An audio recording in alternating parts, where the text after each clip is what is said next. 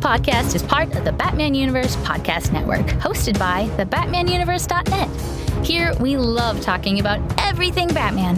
The BatmanUniverse.net has news, original content, and reviews about Batman comics, movies, TV shows, video games, and more. Check out the BatmanUniverse.net and join our Discord server to start chatting with fellow fans. We can't wait to talk to you guys. Also, visit our Patreon page and join our other awesome supporters. But enough of this nonsense. On with the show.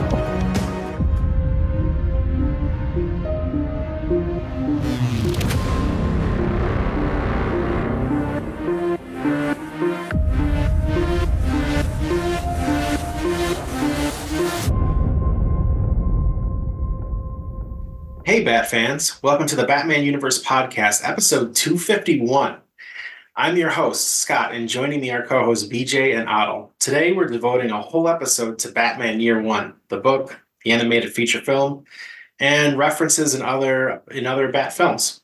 Why? Because DC currently has a three issue arc in the pages of Batman called Joker Year One.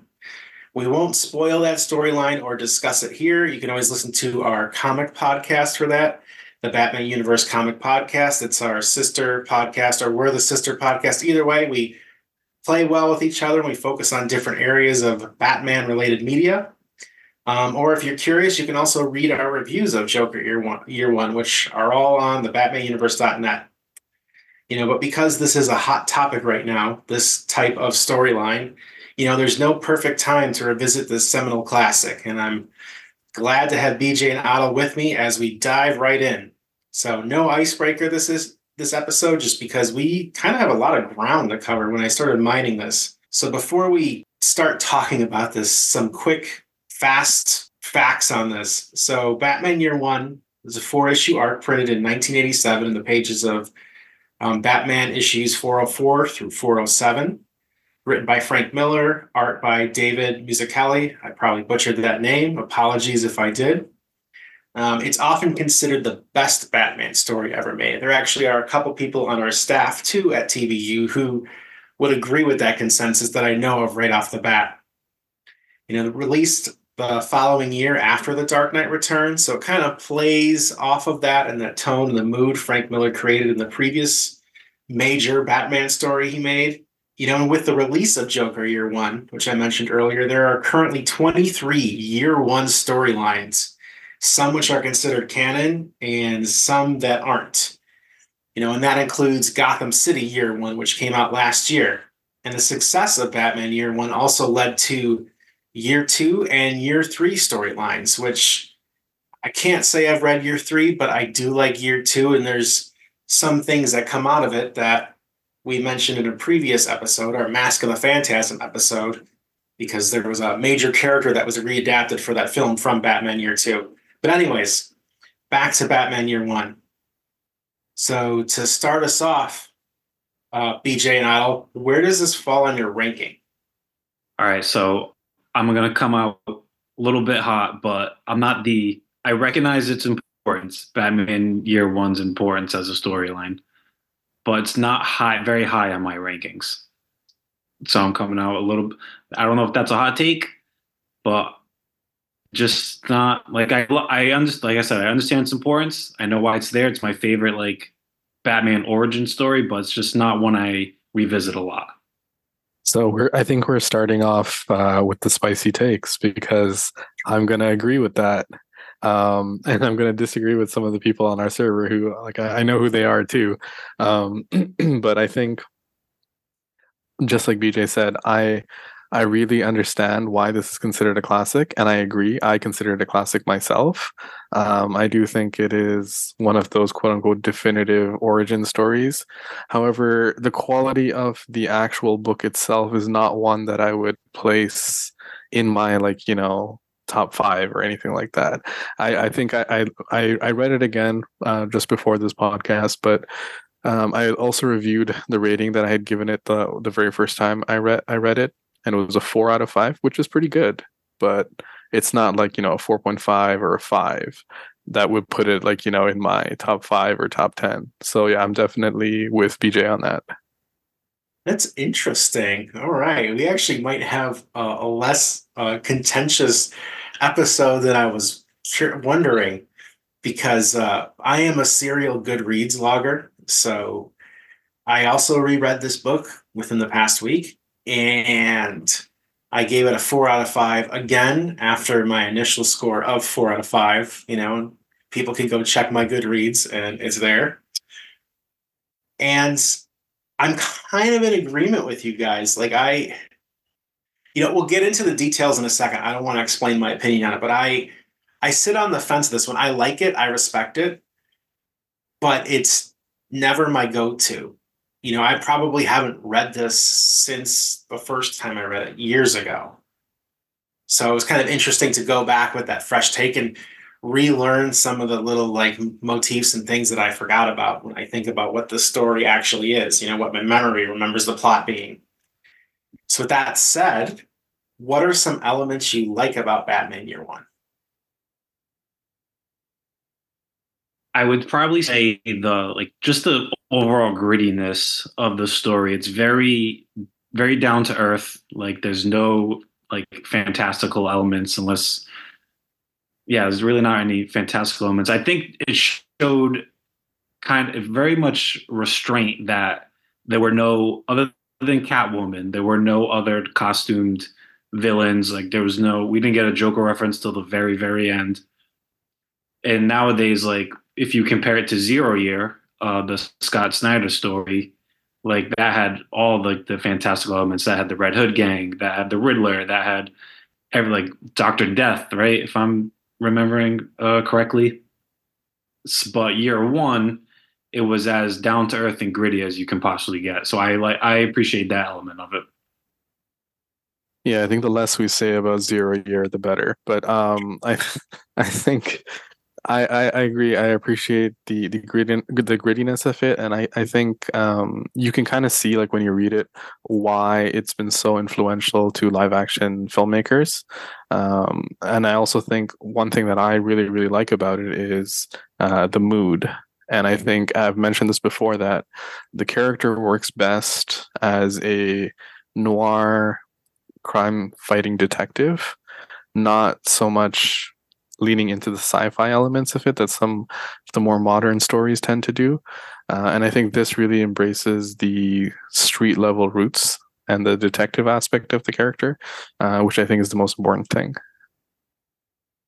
Yeah, I would agree with both of that. And like the thing I think that kept popping in my head as I was rereading it, you know, I really focused on the art and that I loved the art and the whole style and feel, the grittiness, the noirish elements. It reminded me a lot. It felt like I was watching or reading in a way a batman infused novelization of like taxi driver or something just that mood with like the colors and everything and it feels like it's very rainy and dour and like that's just kind of the vibe i was feeling with so i really enjoyed that element of it. You know and like and and like i like i like the way it expands upon you know bruce wayne's you know first year as Batman and like brings that into focus while still respecting the original origin. Like there's a couple panels in there that you know are recreations of panels that were in the first origin told you know for Bruce Wayne becoming Batman. You know, so there's I, I liked that seeing those those appear there. Just that little motif that celebrates and then kind of does its own very 80s modern Frank Miller esque spin on it. But what are some things you didn't like about it? Uh, let's see. Um, it does kind of meander a little bit, like maybe in the middle. Like there's not much action to it. There's only probably two big kind of set pieces, if you want to call them, like the the fight that he has with the cops, um, and then at the end when he's not even in he's not even dressed as Batman.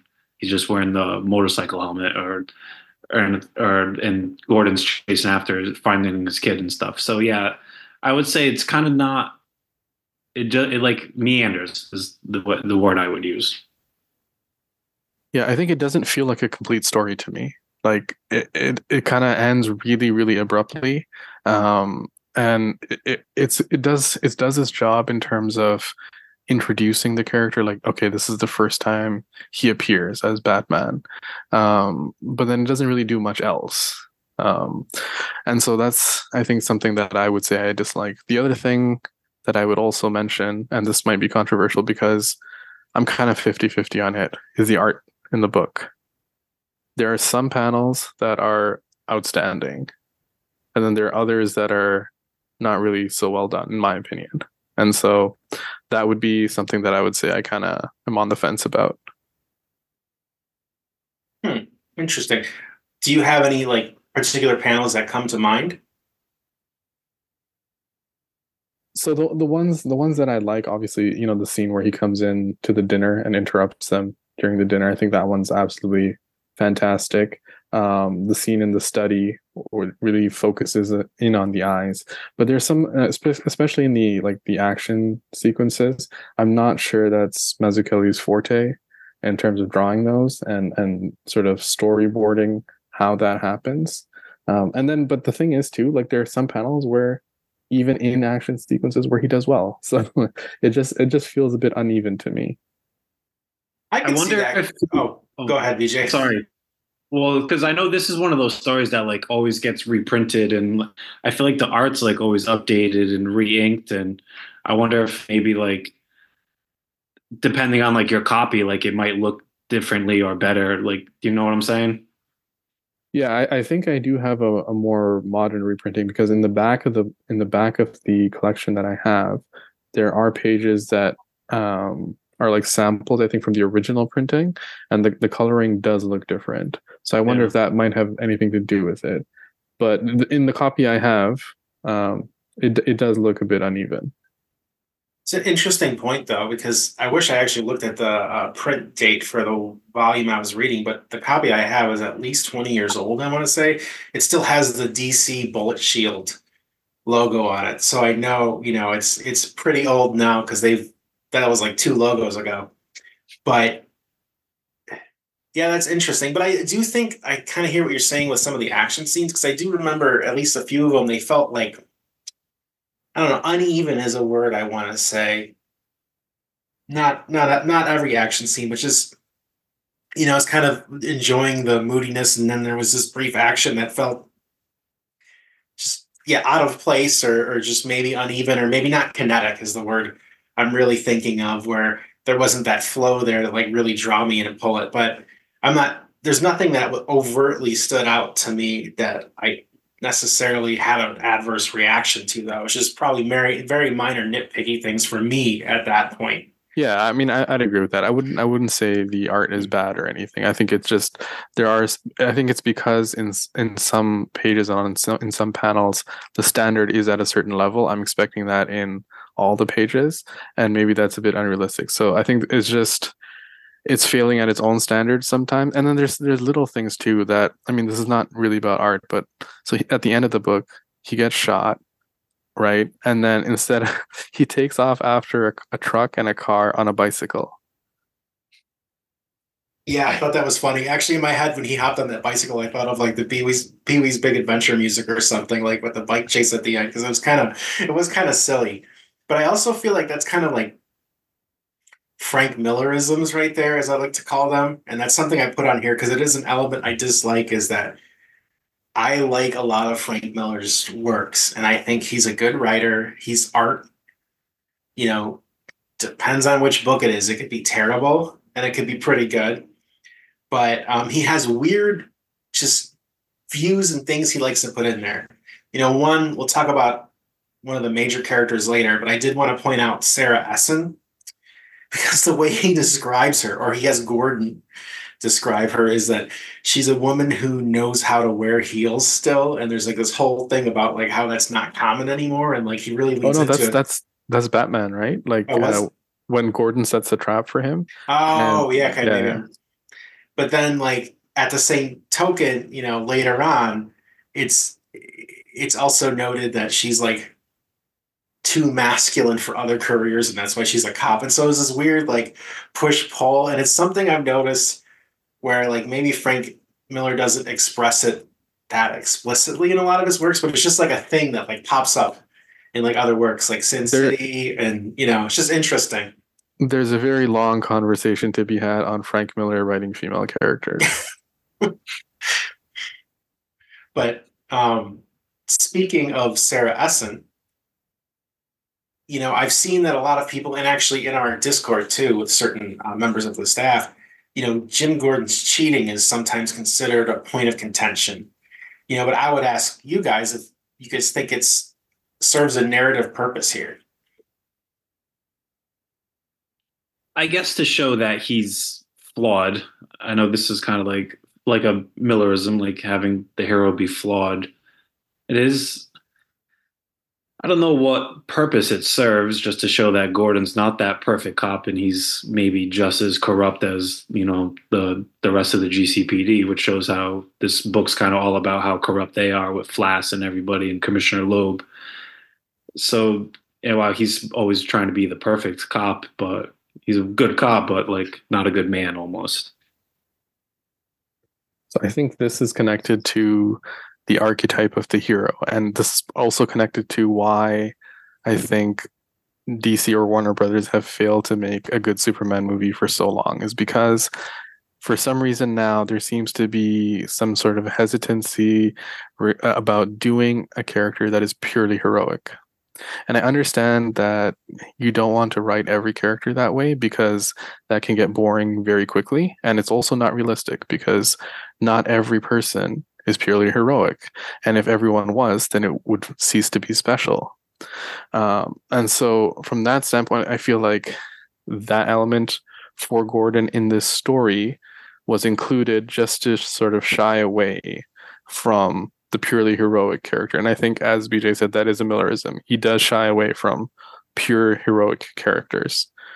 What I will say is that I don't, uh, I will say that it is used well in this story because A, it's not. It's not meant to be something that's good. Like it's clearly portrayed as something that's negative. It's, it's clearly portrayed as a flaw. It's not promoting that kind of thing and saying, "Hey, that's great. You can go do that." Um, so it is. It is a character flaw but then the other thing too the second part of that is that it shows how someone can rectify that flaw which is what he does throughout the story. And i think that's also compelling is that and that's also another form of heroism is kind of owning up taking accountability for mistakes owning up to it and seeking a path to rectify it which is what he does. And i think there for people who are in similar situations they might be able to see that and be like, well, this is something that I can do, or that's something that they can connect to, which I think is also important because, as I said, like if every character is purely heroic, then that would be very boring and it would also be unrealistic. I think that was very well said, and and it's it's I feel similarly in that you know, considering the subject matter, they could have gone. They should have. They could have been way more graphic about it or overt. But I feel like there was a lot of restraint in that subplot. You know, especially when compared to a lot of Frank Miller's other works. Like, and and there was that tenderness there, not to like totally damage Gordon's character. And so, you know, it is this mark, but it, it does bring in the adult conversation. You know, kind of like you're talking about of being able to address it and you know rectify it and deal with it and and do the right thing you know after that act of betrayal and so it's something i actually appreciated and it's interesting because i feel like it only really lives in this book. You know it's not something that ever comes up again outside of this. And this obviously this was published after the killing joke. You know and granted while it's an origin story and takes place before that. You know most stories that deal with any sort of um moral you know shadows or walking a line with gordon usually fall into the camp of well the killing joke happened. So you know he's going back and forth on whether he thinks the joker should die or wants to kill the joker i was actually reading an annual from 1992 last night that dealt with this again and obviously we saw it in, in a recent joker um, maxi series from james tynion not too long ago but it just feels like you know it's a it's a different thing that can mar Gordon, but also allow that room for you know maybe a, a more developed or nuanced character. And the restraint is appreciated, and, and I, I I like that you know, it allows us to still like like and root for Gordon. You know, obviously, if it was done differently, we probably would have like despised or loathed him in a way. I think also that restraint that you mentioned is key in terms of how it's portrayed because I think if someone was to do that type of storyline today in like 2024, it would be played for graphic shock value. Um, I mean, maybe not 100% of the time, but there's a good chance that it would be. Um, and that would not be showing restraint. And then I think that would just make it more controversial and feel more like a character assassination. I, I don't think the way that they did it here is in any way a type of character assassination of Gordon. Yeah, no, I, I, I would agree with that. So the other character I wanted to talk about, and it is a is a point of the story I don't like, and I, I kind of wanted to hear your thoughts first. But Catwoman, is she a character in here or a non-character? Oh boy, that's like a to be or not to be type of question there. Um, I guess she's a cat. I maybe when once she puts on that uh the Catwoman costume, she's a character. But all I could think about uh, going over this was um the first time Batman, uh, Bruce and Selina meet is uh Tom King's run where we met. It was the street. It was the boat. It was the street. It was the boat. That's all I could think of. Uh, first when I rereading this and watching the movie again. But yeah, I guess that's a, speaking of backstories that they really DC has shied away from uh, Catwoman's uh, career before she put on uh, before she became Catwoman. They've kind of gone away from that, although they do bring it back a little bit in um, the Batman. But yeah, they'll never mention. I feel they'll never mention her past career as uh, in any comics. I think the answer to this question is actually connected to a question you asked before. Um, and it's this story meanders, is what BJ said. And this is part of that meandering, is that Catwoman doesn't need to be in this story. She's included, um, I guess, like what I, my perception of it is that she's included to sort of show the quote unquote on the street perspective, like what's happening, what, how Gotham appears to be for people in a certain neighborhood from a certain socioeconomic bracket. That's the perspective that we're supposed to be getting with, with, with her. And it's supposed to be a counter, I think, to Batman's rich uh, rich or privileged, or the rich and privileged elites that you see in that dinner scene at, in Gotham. Um, I'm not sure it needs to be in there. Um, I, I don't see much value in it in, in the story. I think it's part of the reason the story meanders. Um, I think Miller just included it because, as you mentioned, this is coming right after Dark Knight Returns, and there was um, a brief Catwoman scene in there in which he also doesn't know what to do with her in that book too, because she just kind of comes into the story just to be victimized, and then you know we never really hear from her again. Uh, except at the funeral later on. So, yeah, I just I didn't think she needed to be in here she goes back to the same career that Dark Knight Returns that she started in in year one. in management now, though. Yeah. but yeah, that's just something I, I was thinking about because, you know, it's interesting because I remember her in it. But you know, when I thought of like, well, what's the plot of this? I just remember her just being in the book, but not really being much a part of the plot. And that seems to be, you know, that's my reading again is that she's here, and I feel like you know, there are allusions to like, you know, Batman and Catwoman having like some kind of future together. There's scenes with like cats around Batman and Bruce, you know, Wayne. They like pop up in there, and it's I saw that as like, oh, foreshadowing. You know, this is eventually they're going to have this connection, this push pull. You know, but that's kind of all I got out of it, which is you know she's there. They have this, you know, they have this because you're a Batman fan, and here's their origin story, you know, in a way. Yeah, and just quickly, I mean, we're going to talk about the the animated adaptation later, but just one brief mention that I thought was really funny is you know that scene where she's sleeping and then Holly's looking out the window and you know she wakes up and it's like five in the morning. She's like, "What's going on?" There are bombs literally being dropped out her window. She doesn't wake up because of that, but then she wakes up because of the cats. I just thought that was hilarious. So, speaking of the animated film, we can move on to that because I actually forgot that this came out. I did watch it again. You know, it was an animated da- adaptation in 2011. Ben McKenzie played Batman, and he would famously go on to play Jim Gordon in the Gotham TV show. Bryan Cranston played Jim Gordon. Eliza Dushku played Selina Kyle. Those, I mean, there's obviously other cast members, but those are your three core. Um, but on this topic, you know, I kind of want to have an open floor. You know, what your thoughts are on it. Do you think it's a faithful adaptation? I would definitely say it's faithful because it's basically like a shot for shot remake of the story. And I think that's why I really don't like it. Uh, just to, if we're gonna, I'm sure we're gonna go there, but just kind of, it's too much of a shot for shot remake where there is no, they don't take advantage of, uh, they don't add their own little flavor or add anything to like the fight scenes or anything. It's just what you see on the page is what you see on the screen, and I think that's why it's kind of forgettable. Yeah, I have the same take. I think it is quite literate. Like I had my book uh, and I re- I finished reading it right before I watched it, and I watched it right before we got on. And I um, had my book open, and I'm going through, and it's as BJ said, literally shot for shot. I would say 98, 99% of what's in the book is in the adaptation. There's some minor differences, like that funny bicycle scene I mentioned earlier. Instead of a bicycle, he's running on rooftops doing some parkour to catch up. So there's just little tweaks like that um, that I think they've made because some parts of it also haven't aged as well, and so they've they've made changes in, in that way.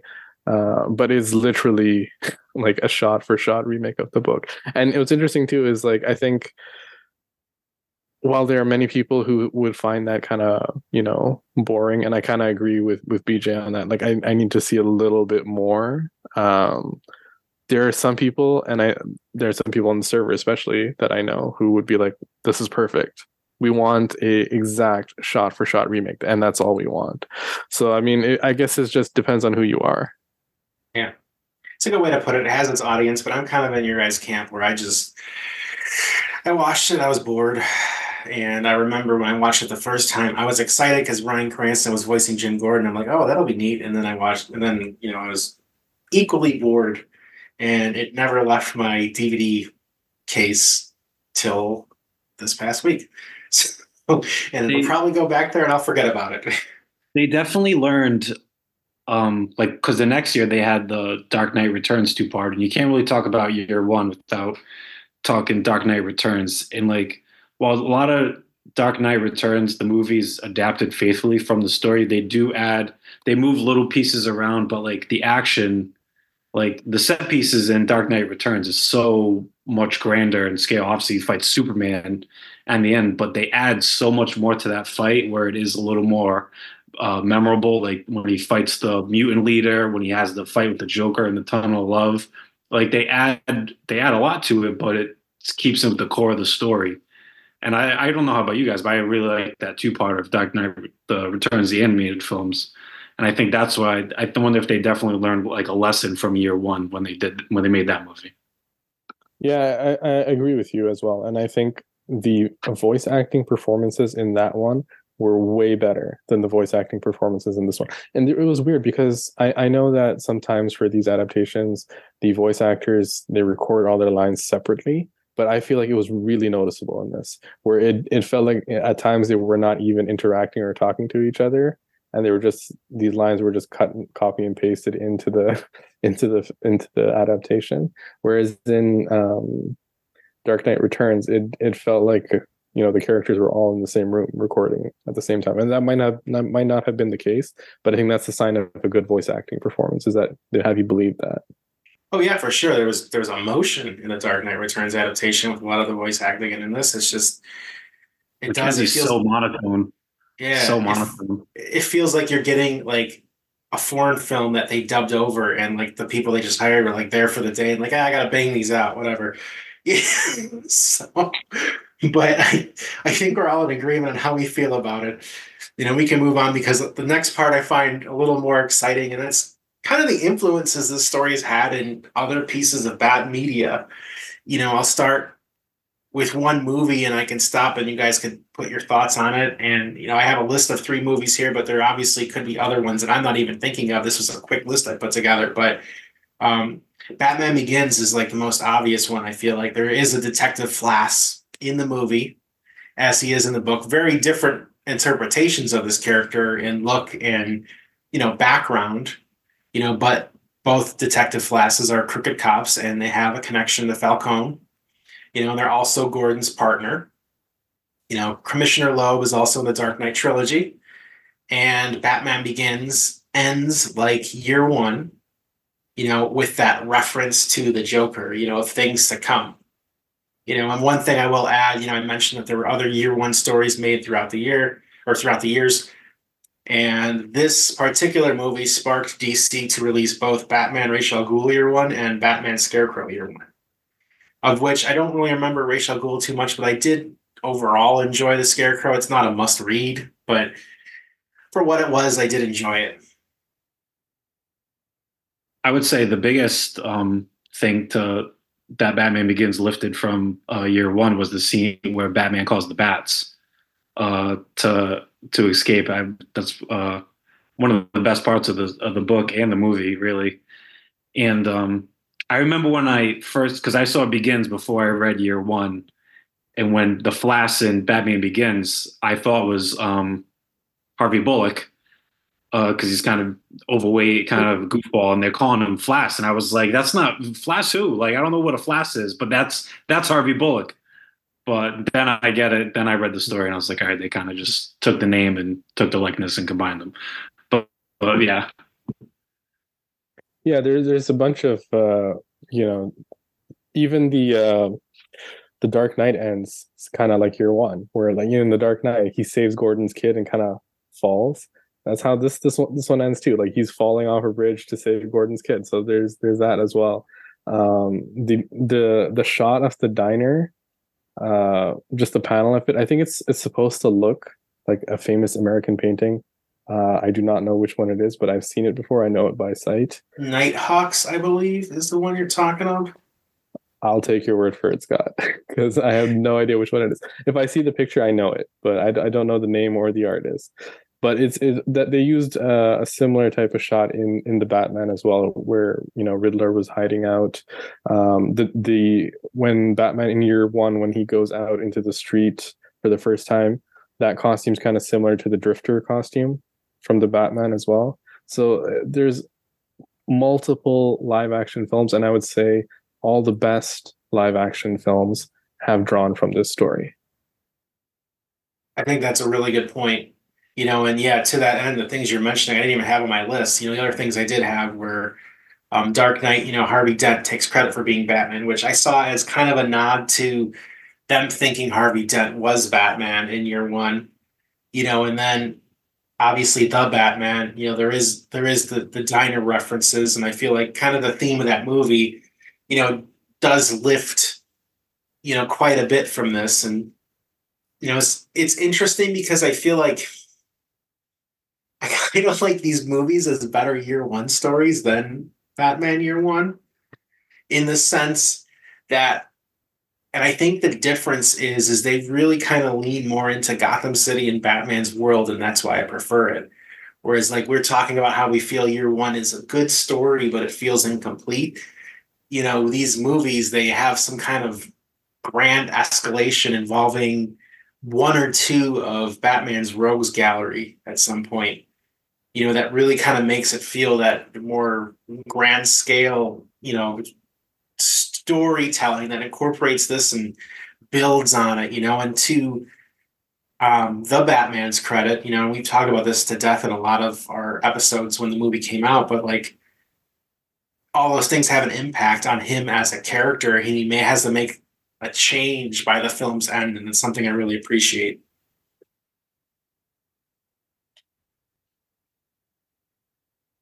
And I will mention too, going with the Batman, um, another year one book came out of that one. So they followed the whole Batman Begins plotline where DC you know, was like, hey, you want to do another year one? And so Paul Dano, who played the Riddler, helped write a Riddler year one book, which isn't canon, but goes into the backstory of the villain from the film. It's pretty awesome too. I do I do really like that story. Yeah, it is really good. I I I really like it, and I kind of wish we can get Paul Dano on the podcast to talk about it. and the movie. Yeah, Twitter. Can we can we tag him on Twitter? um, but are there any other references that we missed that you can think of? Uh, in the Dark Knight, uh, in the daytime, he goes out on the motorcycle like he does at the end of year one with the helmet. Um, in Mask of the Phantasm, he fights the cops. Those are the only two I can think of off the top of my head. Yeah, I think those are the I think those are the only two other ones. You know, it's still pretty big list. So, kind of to recap, you know, the big question here is Does Batman Year One fit in your reading essentials for Batman?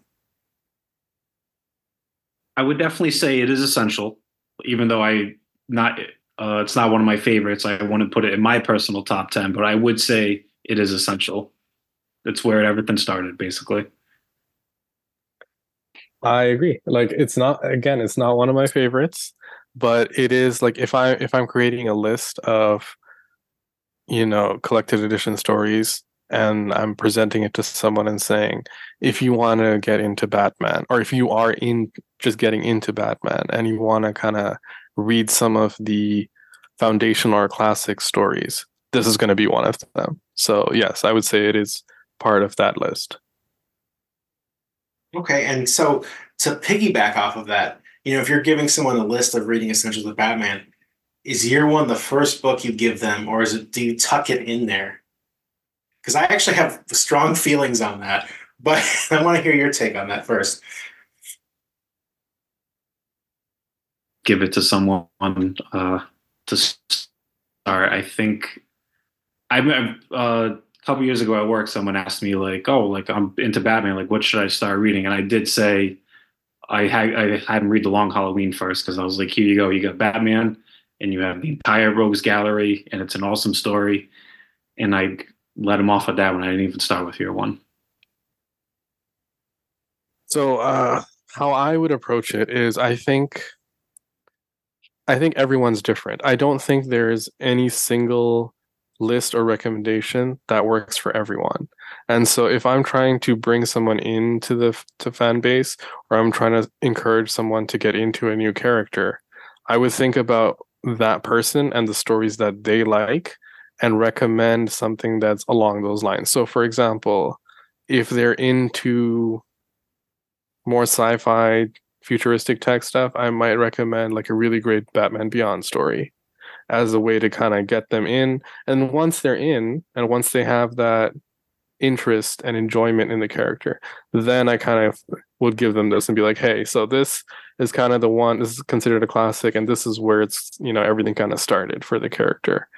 And then, you know, then they'd have the interest in reading it, whether they're really into it or not. If it's someone who is very into, um, you know, gritty noir detective style stories, then yeah, I would start them off with this one. Or this would be one of the ones that I start them off with.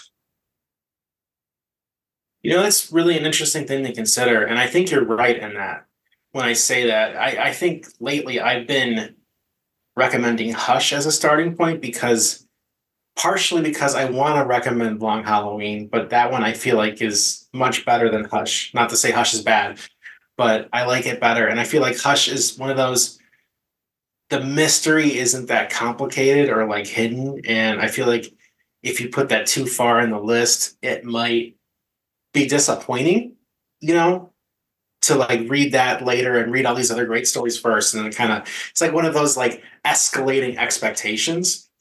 But, you know, yeah, you're right. Depending on what they're into or, you know, where they're coming from, you know, year one might make the sensible starting location.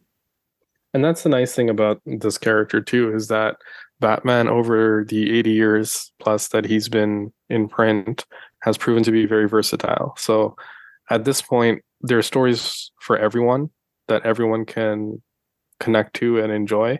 And so it just comes down to I think knowing the person that you're giving the recommendation to. And then once again once they're once they're hooked, once they're in, then you can kind of give them okay these are the classics and then they might have you know the interest to go outside of the stories that they might only be interested in reading and try something new it's funny too like i always see like those lists like oh like best bat books for beginners and usually one of the top ones like dark knight returns. I'm like you can't lead off a dark knight returns. Like it's literally the end of his career basically. And like why why start there? It's such that's so weird when i see those on lists it's also Yeah. it's like, horrible but yeah and it's also it's also like a, a, a depressing moment for the character. I, I don't think that's like the best the best time to start them off with Yeah, it's kind of it's kind of like introducing them to the Marvel universe and giving them Old Man Logan. yeah yeah For real. um, but that said, I have the last two questions I have. and I'm going to combine them. I have them separate here, but you know, are there any year one books that make your your essential readings list that you would recommend people like other year one books? And the extra caveat to that is are there year one stories that haven't been made that you'd like to see or are you tired of the concept and hope they stop after joker year one So one's to essential year one stories. I'm a big Robin Dick Grayson's my favorite character, so I would maybe say Robin year one. Um, but other than that, Batgirl year one is great too. If you kind of if you want to start there for essential readings like that. I don't know. I know Frank Miller wrote Superman year one. I haven't read it, but I haven't heard good things. Can't really think of any other uh, any other essential year one stories. I have not uh, I have not read the Robin or Batgirl Year one, and I intend to do so because that seems like a pretty glaring hole in my uh, reading resume. Um, I do think there's like I, I guess like would the Batman Beyond movie be counted as Batman Beyond Year One? Like a it's not officially Year One, but it's kind of like an origin for him. I think. Um, I think it would be good if the the main characters all had some sort of definitive year one story. Uh, but at the same time, I feel like, you know, as you mentioned, Scott, with the sheer number of year one stories that have been published in the years since this book came out in like 1986, um, I feel like they're all chasing that magic. They're all chasing the magic of Batman Year One, and none of them are quite hitting it. And I think it's partially because they're chasing the magic instead of just trying to do it. yeah i think It's- so 22 because uh like john byrne's like man of steel came out around this time and like i would almost consider that like a superman year one but it's not called year one but that's like one of like the great like origin stories i think for superman even though it's not considered a year one I think it's hard too because I don't want to go too much into the Joker year one thing. You know, we also just had Gotham City year one, and part of me feels like the year one label kind of gets slapped on things sometimes where maybe it doesn't belong. And that worries me. You know, and and if now we're gonna start taking like cities or locations and just slapping year one on there, you know, maybe we should do a clock tower year one or something. But um I don't know. I like. I think if it's done right, I like the concept of it, but I see it as a very specific thing where it's kind of a a celebration and introductory read, or should be for the character. So like those like Batgirl, Robin, you know, Nightwing, like you know, I tend to enjoy those as like kind of the you know the, the quick rough history and kind of get into it. And if that were how they were to continue all to be, I wouldn't mind seeing more villain ones, but maybe like I don't know, maybe the expectations are they don't have to be this massive like city shattering plot. Maybe it could just be a really good like personal emotional story, something closer to the lines of like uh, Scarecrow Year One, where you take a villain or something and it's just more so about them and who they are. You know, I don't know, and I kind of like to see this as like a silly maybe like do some that are a little goofier and less dour where it's like i don't know scarface year one or something. Just something strange that maybe could go really go to bat for a small scale story that really just dives into that character in a in a fun kind of warm way I don't know. I feel I like I'm rambling at this point. No, no, no. I have I haven't read this series yet, but isn't that what One Bad Day was supposed to be? Um, I think there's more like they're like they're almost killing joke type stories. Okay. Yeah, I read them Yeah. all, and they were just kind of random. They were hit Yes. and miss. Yeah, some of them like really hit that vibe of trying to be the ultimate, you know, uh, like Clayface story or whatever. But and then other ones kind of missed the mark. And they just felt like a adult rated, regular old, you know, Batman adventure. Yeah, I mean, I, I just think so many writers are are trying to just replicate it. Like they go in with the intention of trying to replicate this instead of just being like, "Hey, I have this cool idea for a story, and let's do it." And I think that's what you were referring to is that there are many books that get the year one label slapped onto it that don't really deserve it in, in that way. And just to, another example, we brought up Zero Year earlier. That was literally a writer trying to replicate this with the same character. So that's how desperate people are, I think, to chase that magic. True. Now we need Batman minus one. um, but yeah, I think we kind of hit hit around the story as much as we could, as well as the related media. But you know, I think we're and it's kind of interesting to see that we're all in agreement on how we feel about Batman Year One. It's good, you know, it's worth your time, but maybe you know, not the best thing ever. And It's funny that expect I think I think last time we were more po- we were more positive about Batman or Robin than we were about Batman Year One. One one story is universally beloved and the other is universally hated. Now we need to have we need to have like Ian or Theo on to uh, give a counterpoint. Well, Theo's probably listening to all this, and he's going to send us some notes. We like it, we don't love it. That's nothing wrong with that. With that said, visit us at thebatmanuniverse.net for comic reviews, movie news, and more. Want to chat with us? You can hop on our Discord. A link will be below. You can also write to us at tbu at thebatmanuniverse.net, and we will respond to your comments on air. If you like these episodes, please subscribe, rate, and share. For BJ, Adil, and myself, thanks for listening, and we'll catch you next time.